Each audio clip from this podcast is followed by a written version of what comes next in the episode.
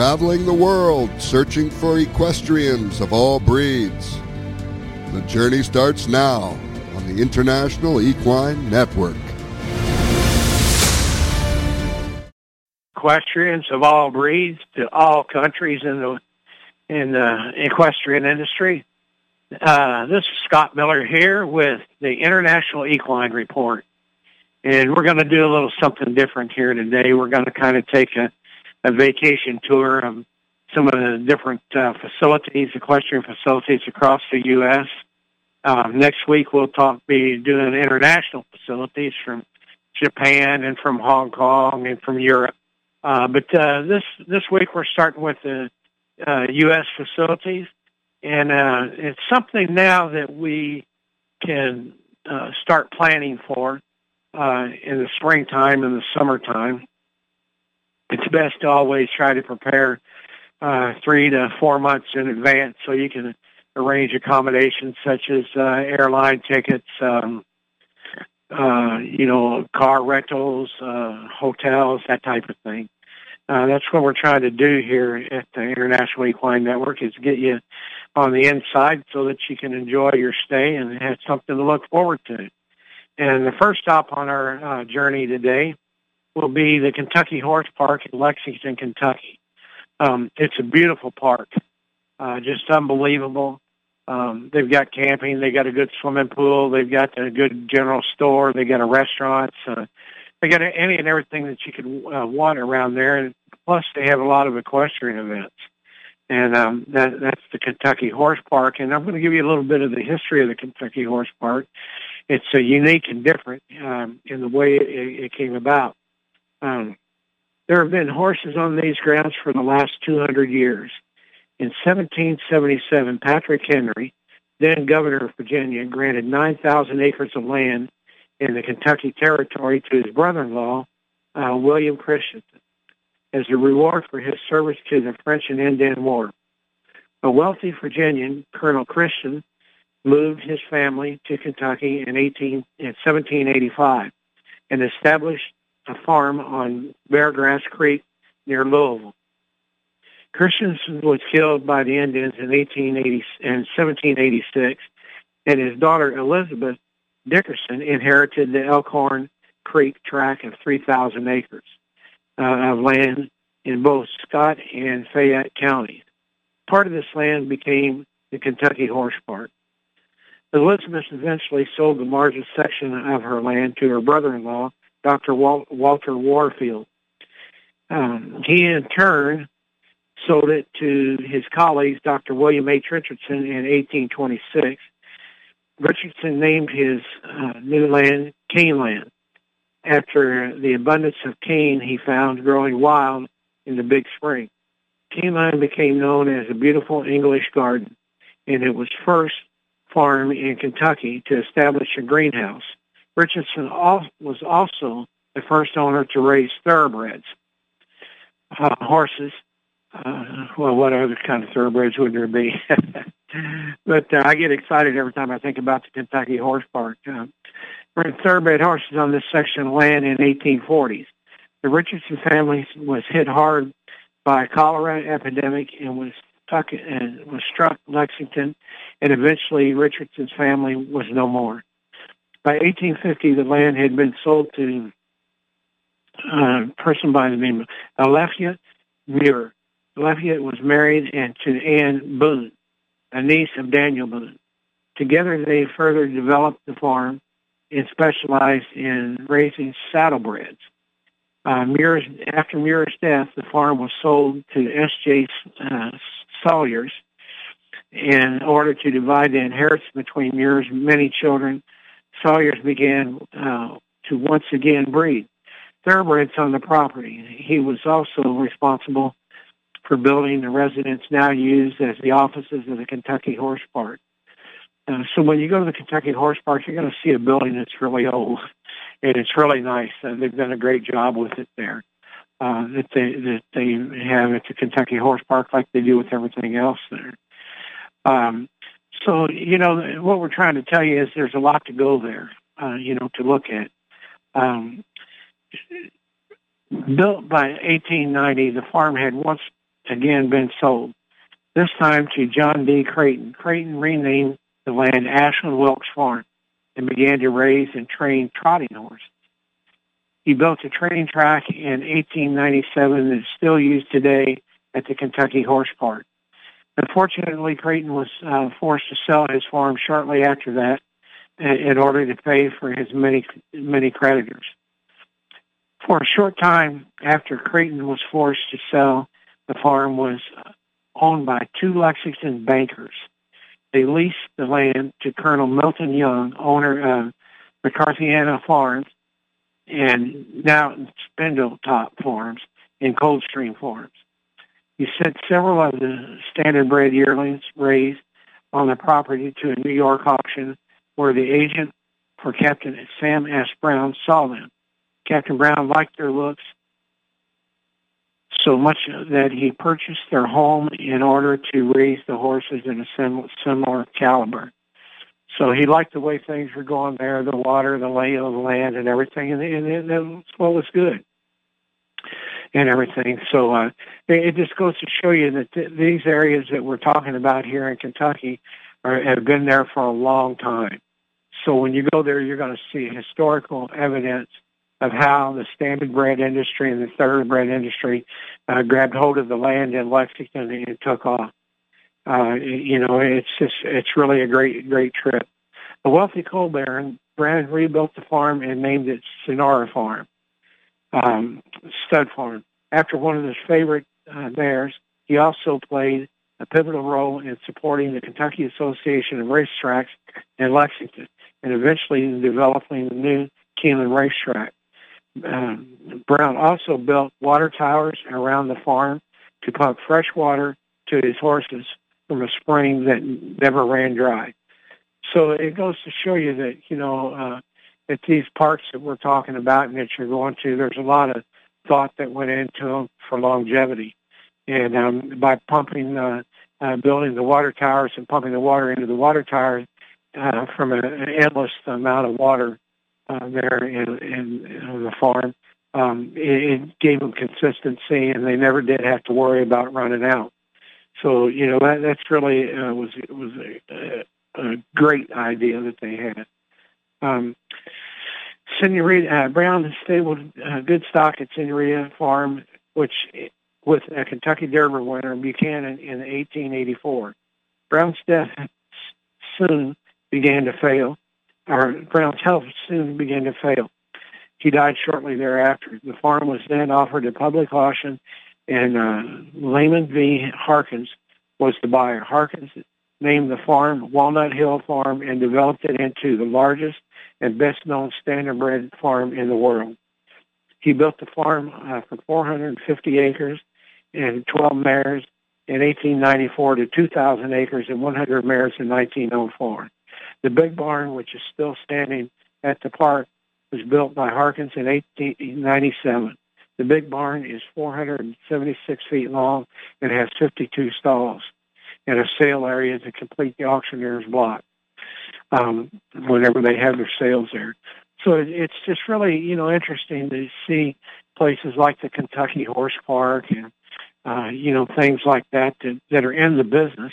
And you really don't have to know anything at all about the horse business uh, or anything of that, you know, uh, so you don't have to worry about when you go in there because you're going to be entertained. It's a, it's a story, you know, it's it's history, it's historic. Uh, you know that that's why I, you know I like talking about you know places like this. Um, and speaking of the horse park there, and, and you know a little bit about where it is, and, and you can go see it. Um, uh, during the spring this year, on Saturday, March 12th, 2022 at 10 a.m. Uh, to Sunday, March 13th, 2022, uh, 4 p.m., the Alltech Arena uh, is going to be hosting the Kentucky Crafted Market. Um, the market will be open to the public 10 a.m. to 5 p.m. March 12th and 10 a.m. to 4 p.m. on March 13th.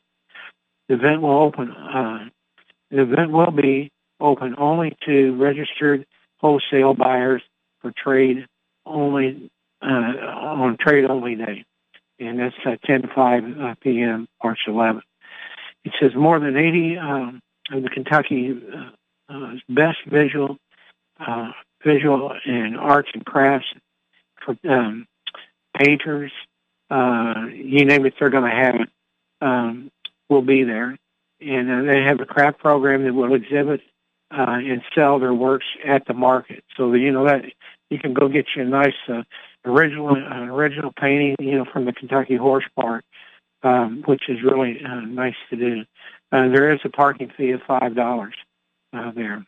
So uh, it's going to be a, a great time, a great weekend that you can go and spend with the family, see the market, and, and you're also be available to go to all of the horse park uh, when you go there for that. It's just not uh, throughout the whole horse park. It's it's any and everything that uh, that's there. Five dollars, park your car and go look.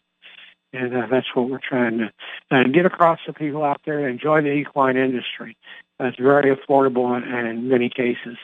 Uh, that, that when you go to them, uh, the uh, we're going to talk now about traditions and things of that nature.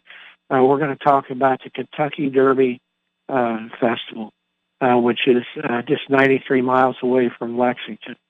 Uh, so you've got a lot of things that you can do there in Lexington and um, see everything and do a lot of things uh, with the Lexington uh, uh, Tourism Bureau, see the farms and things of that nature. But just 93 miles uh, uh, west of uh, Lexington there, uh, you have the Kentucky Derby uh, coming up at the end of the uh, first Saturday in May. And uh, they've got a week-long uh, festival that lasts 10 days, and it's 10 days prior to the Kentucky Derby. And their mission is to provide creative and unique entertainment and community services for the people of the greater Louisville area that directly contributes to the aesthetic culture, educational, charitable, and economic development of the area. Uh, we will all, we will organize, promote, and conduct events using the collective efforts and resources of volunteers, small and large businesses, nonprofit organizations, and government entities uh, to enhance the positive international recognition, um, economic and cultural development of, and community image of the greater Louisville area and they do a fantastic job with this this little project that they have. Well, it's not a little project anymore. It's really good. Uh, beginning bringing the community together in celebration. We've stretched a famous two minutes into a month long party. Uh, what the Run for the Roses is to the horse racing. So in other words, what they're doing is they're trying to bring the community up to activities and, and things for people to do prior to the Derby that is that's equal to the Derby as far as reputation is concerned. That'll never happen because the Derby is the greatest horse race in the world, and Louisville slowly getting the Derby Festival be festival to be one of the best um, festivals uh, in the world. Uh, it's just amazing what they what they can do do there. Uh, the festival is one of the premier events of its kind in the world and proud five-time winner of the International Festi- Festivals and Events Association Award for Best Overall Festival. It brings fun and excitement, um, international recognition, and a spirit that is unmatched anywhere in the world. When 1.5 million people gather to celebrate spring and the unique vitality of their community. The focus is on fun and the whimsical uh, aspects of uh, how, how would we say this a festival. Um, I don't like to call it a festival. I like to call it an event um, because that that's exactly what it is. It's just it's just amazing uh, what they do there. We are a community organization of 4,000 volunteers who work all year round to provide quality entertainment that enhances the community, said uh, festival president and CEO Matt Gibson. Produced annually since 1956, the Derby Festival has become a whirlwind of more than 70 special events. So you're not going to be able to see everything all in one day, and that's why it's uh, created a, a 10-day window to come down uh, to you know to see there at the Kentucky Derby Festival. Now, the festival blasts off each year with opening ceremonies, Thunder over Louisville, one of the nation's largest annual fireworks extravaganzas. Uh, the ensuing two weeks of excitement and entertainment promises something for everyone. For sports fans, there is basketball, volleyball, and golf. For music lovers, the concerts are almost nonstop, with two-thirds of the festival events free. And that says a lot there when you go there. All you got to do is worry about parking, and uh, you, you go there, and, and there are free events that you can go to. That says uh, festival events, free families uh, can uh, enjoy numerous uh, for ki- numerous activities for the kids without stretching their pocketbooks. And, and that's really important when you having a festival to success is the pricing of it. And uh, a lot of these events are really free and enjoyable, and uh, you, you can have a great time there. Other highlights uh, include a half and full marathon, hot air balloon event, and a live bed race. That bed race is really great because a lot of the businesses uh, get together and they put a usually a full or a king size or queen size bed up on rollers, and um, they dress up in costumes and uh, they have to have somebody sleeping in the bed as they push the um, uh, the bed down the street uh, and, and see who can win. It's all about a good, clean, competitive competition. The Great Steamboat, the Great Steamboat Race pits historic paddle wheelers on the mighty Ohio River. Uh, the event started. Uh, started it all. The Pegasus Parade marches down Broadway. So you got a boat race and you got a Pegasus Parade and the parade is like uh, like the Rose Bowl parade, you know, uh, that type of thing, and it's really good. Uh, they have with outdoor concerts at, Con- at Kroger's Festival and the Elegant Fillies Derby Ball dance and dress range from frivolous to fancy. The festivals include several formal affairs as well as casual affairs. Foot stomping, good times all around the community, from the elephant ears and corn dogs at the chow wagon to the ethnic and um, pet-friendly cocktail hours uh, that they have at the Kroger Festival. Uh, local wine tasting, uh, with the wine fest, culinary adventures about uh, the, the 10-day celebration. More than just being re, uh, re- reiterating uh, of how important this is to the community. The Derby Festival generates excess of $127 million for the local economy. Events on the festival schedule also help to raise nearly 300000 for area charities each year. The Commonwealth's largest annual event and one of Louisville's most popular entertainment attractions, Celebration is produced by Derby Festival Incorporated, a nonprofit civic organization with a professional staff of 23 and uh, 23 members and a volunteer board of 75. Um, so it's just really a, a great time to to go and see there in Louisville. Uh, the uh, the festival is a lot better than my announcing is. I guarantee you that. That's for sure. But um, it, it's just it's great for the family. Uh, the fireworks show it, it lasts about an hour long. Uh, they have flyover. Uh, a lot of they also have an air show there. Uh, they have a, a flyover military um, airplanes. Um, you know, it's just really an amazing place to go to to see. And so you need to start planning that now uh, to get there in the spring. And who knows, you might even get to get to go to the Derby uh, that year. They also uh, in Lexington, uh, going back to Lexington, they had the Rolex three-day event in Lexington that um, right there towards the end of April and uh, that's an amazing. They get almost a million people to that and that festival too. There in the three day event, Rolex at the Kentucky Horse Park, which is really good. Uh, so you know that that's something to start looking at now. I'm making plans for the Kentucky Derby uh, uh, festival. Uh, it's coming up in, in April and May. And, and like we said, uh, a lot of places that uh, we we go to uh, Tryon Resort. It's two months until the seventh Tryon Blockhouse races on April 16th, 2021. Um, where will you be at on April 16th? In just two months, the 74th running of the historic Tryon Blockhouse races steeplechase will take place in, in um, gorgeous Green Creek race course. Uh, it's just unbelievable there in Green Creek. It's just so, it's up in the mountains and, it's a beautiful place to go. From fancy hats and crazy pants to breathtaking horse races and festive tailgate step-ups, um, you won't want to miss it.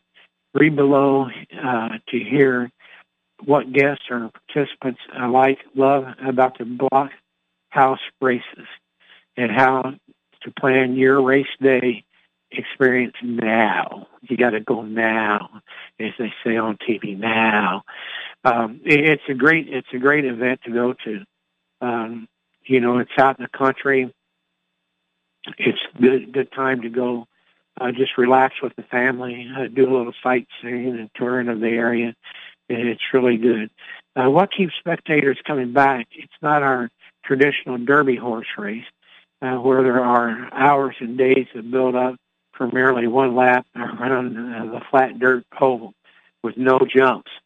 And uh, so what they're trying to do is they're trying to um, compare this to uh, Churchill and, and their Derby Festival, and, and it, which is good. And this festival is really good too it's really good too. Now, now these these are race horses that uh, go over the hurdles, go over the, the fences and the jumps, um, and it's it's really exciting to see.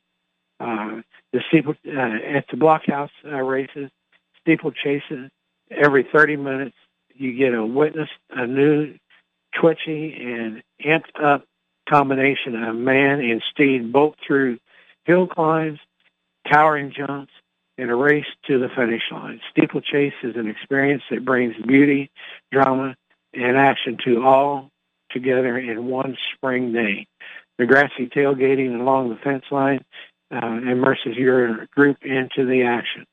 And that's what I like about it. You can pull up there with your vehicle and, and bring you a table and sit right there um, on the uh, side of the racetrack all over the course. Uh, various places you can, whether it's the finish line or the start line.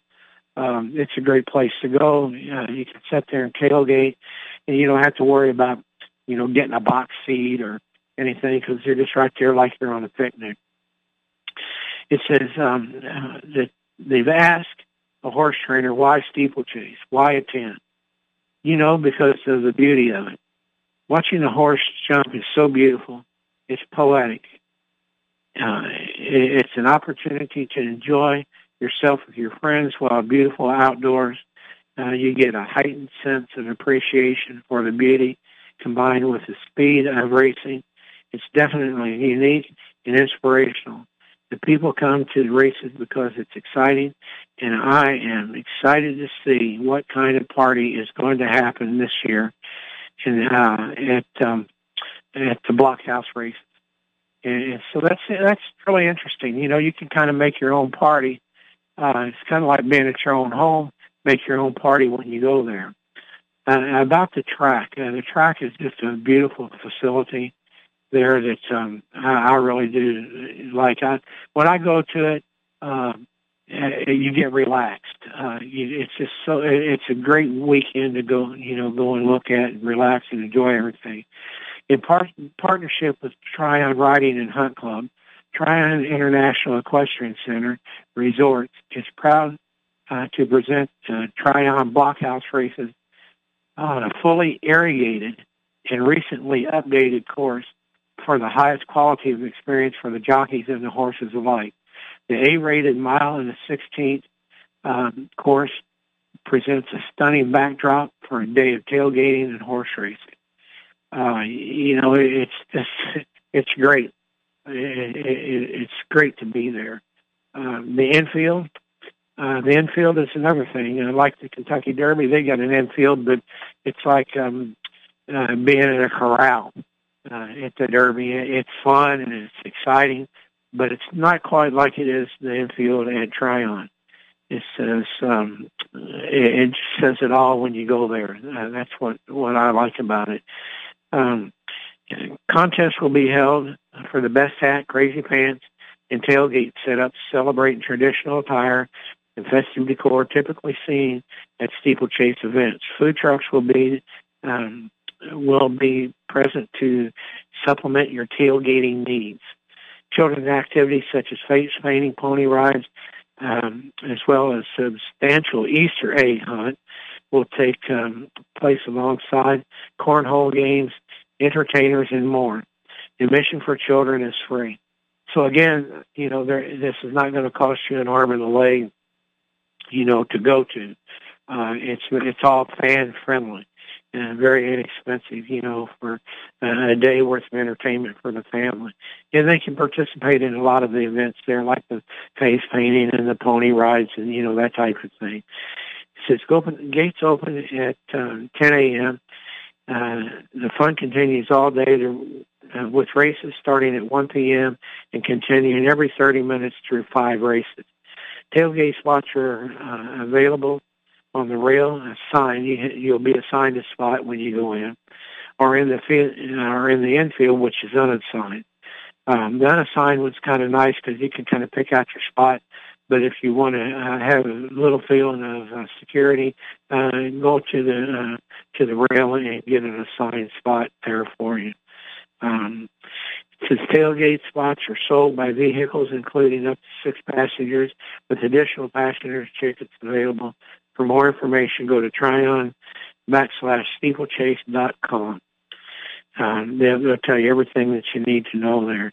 And, and you, you know, when you, when you go to events like this, like the Derby Festival and Tryon and all the different places that you can go, go to, it's nice to go and do your homework uh, if you go to, like, say, the Derby Festival or here to Tryon to the to the block uh, horse races, um, what you want to do is educate yourself as much as you possibly can. Go to their website, get all the information on it, uh, where you can set and have it in front of you, and uh, you can uh, kind of plan out your schedule for it. Uh, how long it takes to get there, where hotels are around there, if they have camping facilities, uh, you know, just what they might have have there. And that's uh, really a good, good kind of thing to do is really plan it out. And I suggest that uh, you check in each state and each area that you're in. Uh, you can go in and you can Google uh, equestrian events uh, uh, for your area, and you'd be surprised how many events there are in your area. Some of them might be local and uh, you know very small. Um, for example, uh, you know uh, you have a, a lot of small uh, groups that put on horse shows uh, at their farm or their barn to help support their programs uh, year year round. Uh, you know, uh, uh, you'll see a lot of that happening, and those are a lot of the good farms to go to because they're really personal and it's not really, you know, there's not a hundred thousand people there, and you can really uh, have a great time. And a lot of times they might do it once, twice, maybe even three times a year, you know, in, in your local area, uh, you know, there for it. So that that's what we're trying to tell everybody: get out and experience the horse industry. Um, Google uh, equestrian events, my area, and uh, you, you'd be surprised what all you'll find there. And, and another uh, thing that uh, we like talking about is a is a little information that we have called Chukker. It's about international and domestic polo. Uh, again, uh, you have uh, the ability to tailgate. Uh, you'll find out tailgating in the equine industry is really a big thing to do. Uh, it's kind of it's almost like a NASCAR thing, um, you know, where you can uh, go tailgate, camp, bring your RVs, you know, that that type of thing.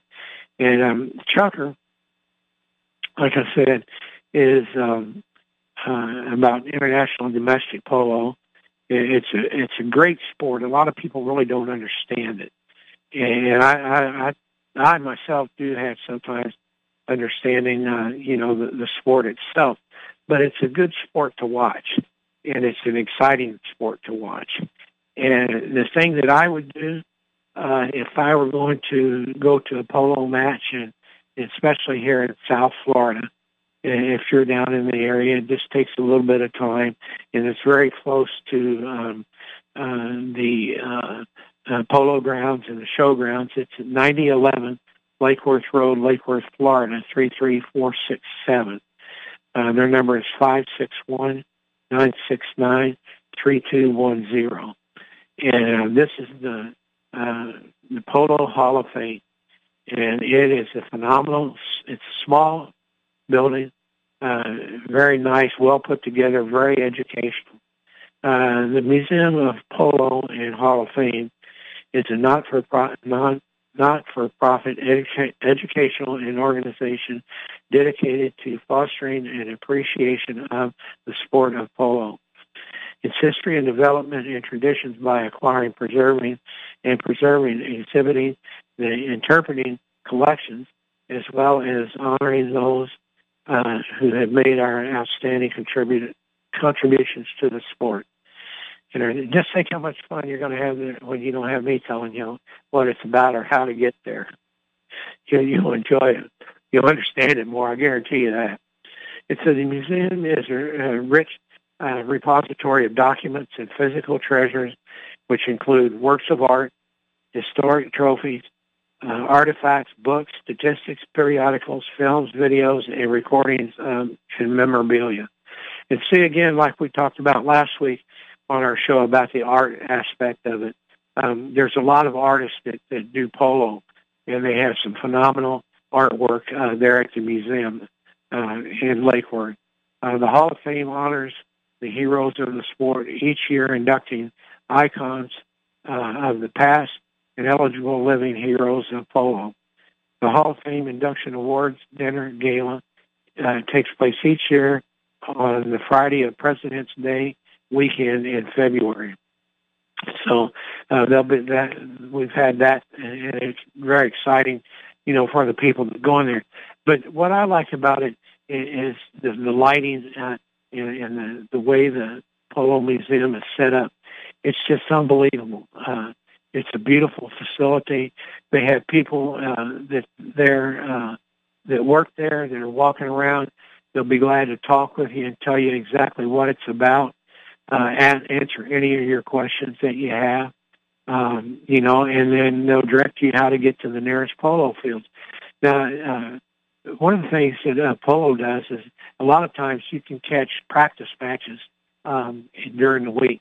Um, they'll come out and have a, a, pra- a practice match against uh, various polo clubs in the area, and then on Sundays they have the big um, United States Polo Association uh, matches that are the ones that go for the for the big money and go for the international recognition uh, polo uh, uh, matches, and also. But it's a great place. It's in Lake Worth, Florida, and I, I would suggest go to it, uh, take a look and see what they have there, and spend a couple of hours there looking at it. Who knows? You might be able to catch a match that weekend that you go. Um, one of the things that we're going to talk about now, and I'm always trying to talk about uh, and, and say things um, about um, helping the horse industry, the equine industry. And each association has its own um, program set up for uh, festivals, events, um, um, you know, contributions, uh, uh, how they support their industry, you know, uh, in the equine industry, um, whether it's a festival or, you know, art sale or, you know, equine sale, that type of thing. But a lot of the state's agriculture departments get behind um, all these equestrian uh, events. And one of the things that uh, I'm really familiar with a lot is KBIF awards. Nearly 15.9 million uh, dollars is being uh, allocated to the Kentucky breeders. It's a shared $15.9 million payday for Kentucky thoroughbred horse breeders as the Kentucky Horse Racing Commission announced uh, the release of the 2021 Kentucky Thoroughbred Breeders Incentive Funds totaling $15.9 million for Kentucky breeders. Every thoroughbred farm, big or small, uh, contributes to the equine industry, combined an economic impact of $6.5 billion to the state of Kentucky, which also employs 60,494 Kentuckians um, in the in the business. Um, said Governor Andy Beshear. Kentucky is known for the horse capital of the world for a reason, and it's important we support those in, in this industry to ensure the continued success.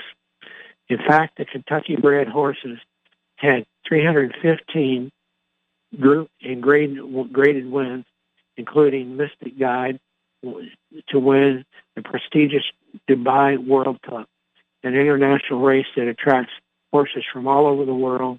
This year's winner, uh, this year's winners of 4,412 races, including 299 graded races, uh, received awards here in Kentucky. Since KBIF was implemented in 2005 to ensure the strength of the Kentucky equine industry by awarding funds to individuals who choose to breed a thoroughbred in the state of Kentucky. To qualify, the resulting uh, foal must remain in the state during gestation and the final uh, during gestation, and the final award amounts are based on the foal's eventual earnings at the racetrack. So uh, you know, it's really important that we support the farms and, and that this money goes to a good, good, you know, cause to help stabilize and promote the economy. And when you think about it, 6.5 billion and 60,494 people. That's a lot of people that that have come into the uh, to the state and local communities that are shopping at WalMarts and Burger Kings and uh, you know uh, going to the hospitals and uh, buying cars and renting houses and buying houses and everything. That's a lot of people, you know, when, when you look at it, uh, you know, to help the economic impact of the horse industry. Um, the, the KBF uh, BIF is funded through a percentage of sale taxes paid when a stallion is bred to a mare in Kentucky. Since the fund's inception, more than 200 million has been distributed to Kentucky breeders for winning eligible races worldwide. For a complete list of 2021 award winners and statistics, go to the bloodhorsedaily.com and everything. So it's just, uh, you know, one one of the ways that we're helping the horse industry, uh, you know, in the state of Kentucky and state of Florida and New York and Missouri and you know uh, all over the United States to, um, you know, help them uh, have success and, and get their their um, uh, programs going and and uh, not have to struggle as much. Uh, so it's really good. So now, uh, after talking about the breeding program and why people breed the horses, it's because they like to get onto the uh, road to the Kentucky Derby 2022. Uh, the standings are, and I'll just give you the top four or five here. Um, and, and they change every weekend because of the Derby points that are allotted. And um, uh, to the ones that win races and, and the ones that uh, don't do so well. Um, this week, uh, Classic Causeway. He's a Giants Causeway uh, out of a Maryland private war, uh, private world. Um, his stakes earnings are two hundred forty-six thousand uh, one hundred dollars. Uh, career earnings is three hundred one thousand dollars. Um, he's trained by Brian Lynch. And Brian has got a whole bunch of Derby horses this year. That's classic Causeway. You'll be seeing him coming up here racing soon in the next week or two. Um, Pappacap. Um, it's a gun runner colt uh, by Papa Scat. It's a $558,000 in stakes earnings, $596,000 in career earnings, and trainer Mark Casse. Uh, Mark's a great trainer. Uh, his day's coming uh, he he's he's getting close to the Derby wins, and uh, he his day's coming. He's a good trainer consistent. And whenever you see a Mark Casse horse in a race, you got to beat him. Uh, that, that's for sure. Then we have Epic Center. Uh, not this time. Uh, Stallion, Silent Candy. Um, he's got, uh, let's see here. In stakes tournament, he's got a $100,000 in total earning, he's got $170,000 earnings, trained by Steve Asmussen. Uh, just a really great, great uh, horse there. I think he's going to do a lot of things uh, for West Wind Farms and Winchell Thoroughbreds. I think he's going to do it uh, for them. And then we have um, White Abarrio, uh, race day catching diamonds. Uh, and race day is a stud, uh, catching diamonds the mare. Uh, he has uh, 12 points uh, all the above horses that we just talked about had either 16 had 16 points uh, from Classic Causeway, and then Pappacap and Epic Center had 14.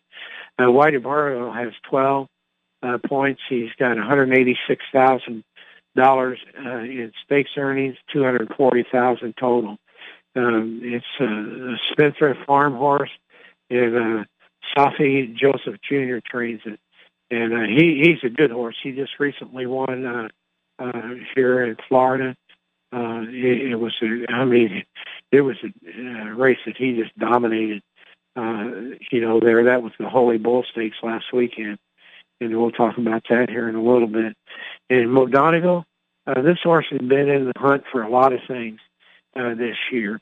Uh, he's trained by Todd Pletcher, and uh, he's an Uncle Mo, uh, calling Mrs. Brown um, mare. It's, he's earned $161,000, $221,000 total. And this horse has been in the hunt with it. He's been in a lot of tough competition, um, stake races and everything. So he's he's really proven. And the only thing I see him is getting better as he gets a little bit older. Um, you know, he, he's going to be uh, really a nice, nice horse down the way. Another horse that everybody is really high on is he's a nice rated horse. His name's Smile Happy, a run happy horse out of a pleasant smile. He's got 10 points and ten, $234,000 in stakes earnings, 284 all the, in total earnings, uh, which is really uh, a good, good, good uh, horse. Uh, he, he's been around and he shows promise every time he runs. He just gets better. But this is um, this is my long shot horse on the Derby Trail. I think he's going to be there um, for uh, Doug O'Neill. Uh, he's got 10 points. He's a Nyquist horse out of Edwina E. Mare. His name's Slow Down Andy. And that's exactly what they're going to. He's going to have to do is slow down they're going to have to slow him down in order to get him. But I think he's the long shot. Doug O'Neill trained, uh, good good California horse, and uh, he he's a runner now. There ain't no two ways about it. He is a flat out runner, and he just needs a little racing luck, and he needs uh, the only thing stopping him from winning the Derby is just a little bit of race and getting to the fifth and uh, first Saturday in May for the Derby. Uh, so that that's kind of like uh, our Derby horses of the week. Um, now we're going to talk about uh, the Derby dust, and we're not going to go through all the Derby dust, and we're just going to go through the top three or four here. Up here, uh, Rattle N Roll is is at the top of the list. Uh, uh, the owner and trainer is uh, Lucky Seven Stable. Kenny McPeek is the trainer. Um, he he's a nice bred Kentucky bred horse. Uh, the February 12th victory in the Sam Davis Stakes at uh, Tampa Bay Downs um, from Classic Causeway was encouraging to see uh, see from a form compression standpoint. Um, this coat is just is really nice. Uh, he defeated him by four and three quarters length in the Claiborne Breeders' Futurity in Keeneland last year. Uh, not as far along in conditioning as Kenny McPeek and other leading three-year-olds uh, would like to be, but Rattle N Roll targeted the March return. Uh, his training should amp up soon after two relatively mediocre or mo- moderate half miles uh, works at Gulfstream. Uh, really nice. And then um, again, it just goes to how you show you point wise. Uh, Smile Happy was at nine, but um, uh, from the expert's opinion, he's at uh, number two on the uh, Derby dozen list. Um, this horse, is, like I said, is nice. The eight to one favorite among individual betting choices in the pool, in the early pool uh, three of the Kentucky Derby future wager is perfect in two starts, both around two turns. So, uh, you know, that says a lot for him coming into Churchill in the Derby. He's got the two-turn experience. Uh, the second of those victories came November 27th in the Jockey Club Stakes um, in Keeneland, in which uh, he defeated three of the next outgraded stakes winners. Um, we, we'll get our first look at him as the three-year-old February 19th in the Risen Star, which we're going to talk about here in just a minute. Um, that, that, that race is going to be really, really a strong one. Um, then White Abarrio, uh, going back to him, and, and he just popped out of nowhere here last week. Um, he in the Holy Bull after rolling in the Holy Bull, plans for him to remain idle until April 2nd. Curling Florida Derby at Gulfstream in recent years is where he'll be. So they're going to give him a good time off uh, to run, come back and run in the Florida Derby. So they think that he's good enough to do the things that he's doing. And let me tell you something: when they st- when they got a horse that they can lay off from um, April, uh, from February fifth to April second, it's going to be a project in itself. Uh, he must be really good. Uh, they're taking their time with him and they're just going to bring him along slowly. They're going to let him recover from the Holy Bull, get him back in shape and get him ready to run and see what they can do.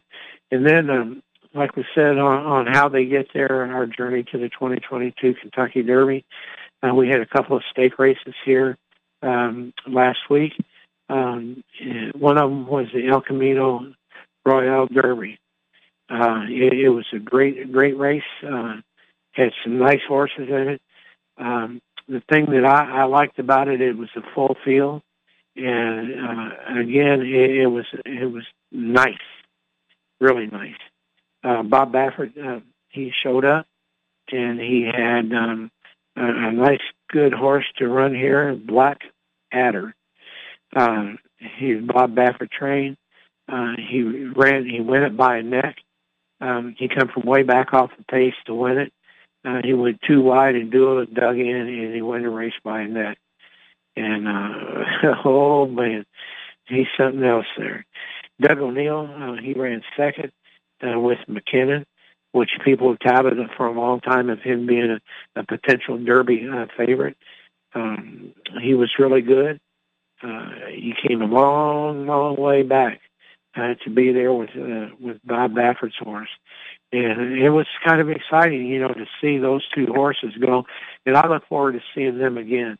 But um, those are West Coast horses, and, and you probably won't see them come east, um, you know, until until the Derby time coming up. There's a lot of not a lot, but uh, a couple of good stake races for them out there on the West Coast that they can go into. And and I, I'm I'm just you know trying to figure it all out. We've got so many good horses that are popping up um, and, and jumping up, you know, into the polls and one week and then the next week they're down, uh, that type of thing. And I, I'll give you a good example. One of the horses that uh, I have a, a little bit of an interest in, uh, it, it excited me because uh, I love distorted humor colts.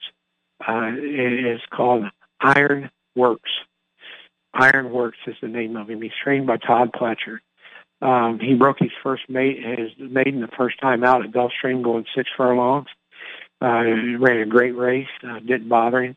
Then he comes back to run a mile a few weeks later, and he's going around two turns, and he, he had a little bit of um, issue going into the gate, but uh, he went into the gate. Uh, nothing, you know, that was uh, major. You know, just something uh, that a, a young horse uh, has to learn. And the other thing was is it's seeing two turns for the first time in the crowd in the grandstands um, for two turns. So he did really good. He made up a lot of um, a lot of ground uh, when he when he was coming uh, uh, down in that mile, going a mile. And so Todd really thought a lot of him. And uh, he said the next start for him will be the Tampa Bay Derby. And um, so, you know, you've got a horse that's lightly raced, but yet he shows enough talent that warrants to be in the Tampa Bay Derby. And a lot of horses are going to be in that Tampa Bay Derby, especially out of the Sam Davis over here. Um, that classic causeway that was up at the top of our list there on um, the Derby dozen.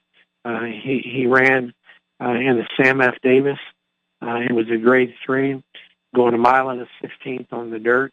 Um, it was a, a 13 horse field you know, so he had he had to do some work to get to this one, and he wins it by a three and three quarter length.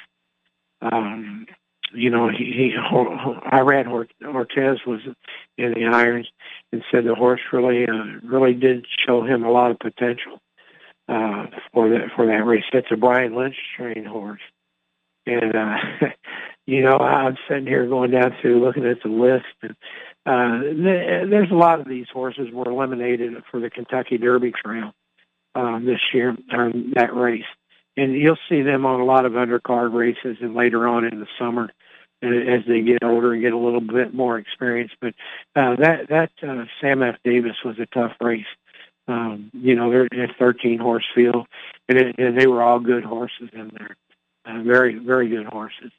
Um, you know, for for this time of year, and the interesting part about it is is the way that the races have panned out and the way the trainers have run. Uh, a lot of trainers are desperately trying to get enough points for the Kentucky Derby this year. Um, me being on the end of, end of this uh, um, journey, uh, or actually in the middle of the journey, uh, with Ironworks. Um, he, he he might come up and, and win the Tampa Bay Derby. That's his next start. And if he wins the Tampa Bay Derby, he's in a position to get enough points to get into the Kentucky Derby. So then you got to really plan out where you go, what you do with him, uh, you know, what derby derby prep race can you get in there to make sure you got enough derby points, you know, that type of thing. Because when you get to this stage and point of the game, every race that you run between now and the first of uh, May, Saturday in May, is going to be high quality, you know, uh, tough races, and you're going to have to earn them. And it, it really gets, it really is going to get tough. Um, on on the 19th of February, uh, we have uh, the what they call the Risen Star Stakes. It's a grade two. It's from the fairgrounds in New Orleans. It's a four hundred thousand dollar adding, and it's got a ten horse field. And there, here comes my uh, my long shot in here uh, for Doug O'Neill. It's Slow Down Andy. Uh, he's a cowbred, and they brought him east uh, to run, and uh, he, he's kind of he's going to really be tested uh, Saturday to see uh, uh, what he's going to do. That that's post time is uh, six fifty eight Eastern time. Uh, we got Pappacap that's in there for Mark Cassidy that we just talked about. Um, uh, he, he's tough. He, he's tough. We got Epic Center uh, for Steve Asmussen. Um, he's tough. Uh, you know, it, it's Smile Happy. Uh, he's in there. He's tough. Um, you know, so we're we're sitting here. We're looking at horses that that uh, three or four of them, you know, have uh, run against each other or getting close. Uh, I tell you, a horse too, Pioneer of Medina, um, Todd Pletcher's horse. Uh, he's going to be a factor in that race, and and uh, you know, to go from Florida all the way to uh, Louisiana for this race, um, you know, says a lot about the quality of the horse that they're taking down there. And so I, I'm really thinking, you know, that uh, uh, these trainers now it's a trainer's mind game, an owner's game. Uh, where do you get there? Uh, you know, a lot. Sometimes you, you sit back and think like, how did I get myself in a position to get a horse that possibly could run and win the Kentucky Derby, and be in a position where you might not have enough points to get him get him into the Derby? You know, and that's one of the things that you got to look at in that planning that you have. You kind of evaluate your horse at the beginning when you start getting the horse in your barn, and you start to see how he progresses, how he recovers from works, how he recovers from racing, uh, the things that you have to work on, uh, how many of them are natural, how many of them are uh, things that you're going to have to, you know, uh, find an answer to. You know, why does he act up in the starting gate? You know, why does he not like dirt in face? Um, you know, there's just so many things that uh, you got to, you know, really worry about uh, at this time, at the stage and time of the game. So now we have uh, coming up here, uh, we got the Risen Star on the 19th. Um, there's 50 points uh, to the winner, 20 to second, 10 to third, and four to, uh, in fourth place you get five. And uh, that, that's a nice race there. You get a lot of points. You get in there and you win that thing, and you're almost guaranteed a Kentucky Derby spot uh, added to any points that you might have. Um, then they have the Hyacinth Stakes. It's in uh, Japan. Um, it's on February 20th. Uh, they have um, they have uh, 30 points to win, 12 for second, six for third, three for fourth.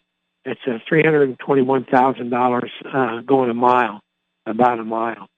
Uh, so that that's going to be uh, a nice race over there. And it's unlikely that these Japanese horses come out out to go to the Derby because the, money's so good in Europe and in Asia. And then on the 26th we have the Rebel Stakes. Um, it's another Kentucky Derby race, uh, 50 points to uh, the winner, uh, 2010 and five. It's uh, the Rebel Stakes. It's, it's uh, uh, a nice, nice race to run in. If you can win, win that, that sets you right up for the Arkansas Derby, uh, which is uh, which is a nice uh, race to to win and go into uh, the Kentucky Derby with uh, uh, a tight fit horse. Uh, then we have the John Battaglia Stakes, uh, uh, Memorial Stakes. It's uh, March 5th. Uh, you get 10 for win, uh, four for second, two for third, and one for fourth. So it's a, it's a smaller race there, um, you know, for them. But it's a lot of people have used that to tighten them up right before the before the Derby, you know, comes in. You might be able to get by with, you know, getting that in March 5th, and then, you know, that's too much away for the next Derby.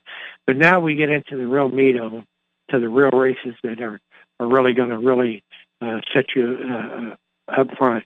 Um, it's March 5th. We have the Fountain of Youth Stakes at Gulfstream. Uh, we have the Gotham Stakes uh, coming up from Aqueduct to San Felipe, coming uh, from California, and uh, uh, it, it's to be it's to be tough. It's to be tough. We got the Road to the Kentucky Derby Condition Stakes out of Europe on March the 9th, and we have the Patton Stakes on March 11th out of Europe. Uh, you might see somebody come out of there to come over and try to test the waters here. And then on January, uh, uh, so that's that's where we're looking at. You know, that was a good January that we had. Uh, it was good all the way around. And you know, folks, the whole thing that we're trying to do here, and I know I awkwardly stumbled through a lot of this stuff, but my whole goal is here at International Equine Network is to become the distribution outlet for the equine industry you know, we're going to get some announcers in here and some people in here to, to, you know, help me get this, get through these things. But the whole long and short of what we're doing at International Equine Network and our, uh, our, our website is to distribution of equine information. And you don't have to be an equestrian to uh, go to our site. Uh, you don't have to be an equestrian to go to these uh, events um, the whole long and short of it is, is make a family day out of it, um, or make a family weekend out of it, or make it a family week.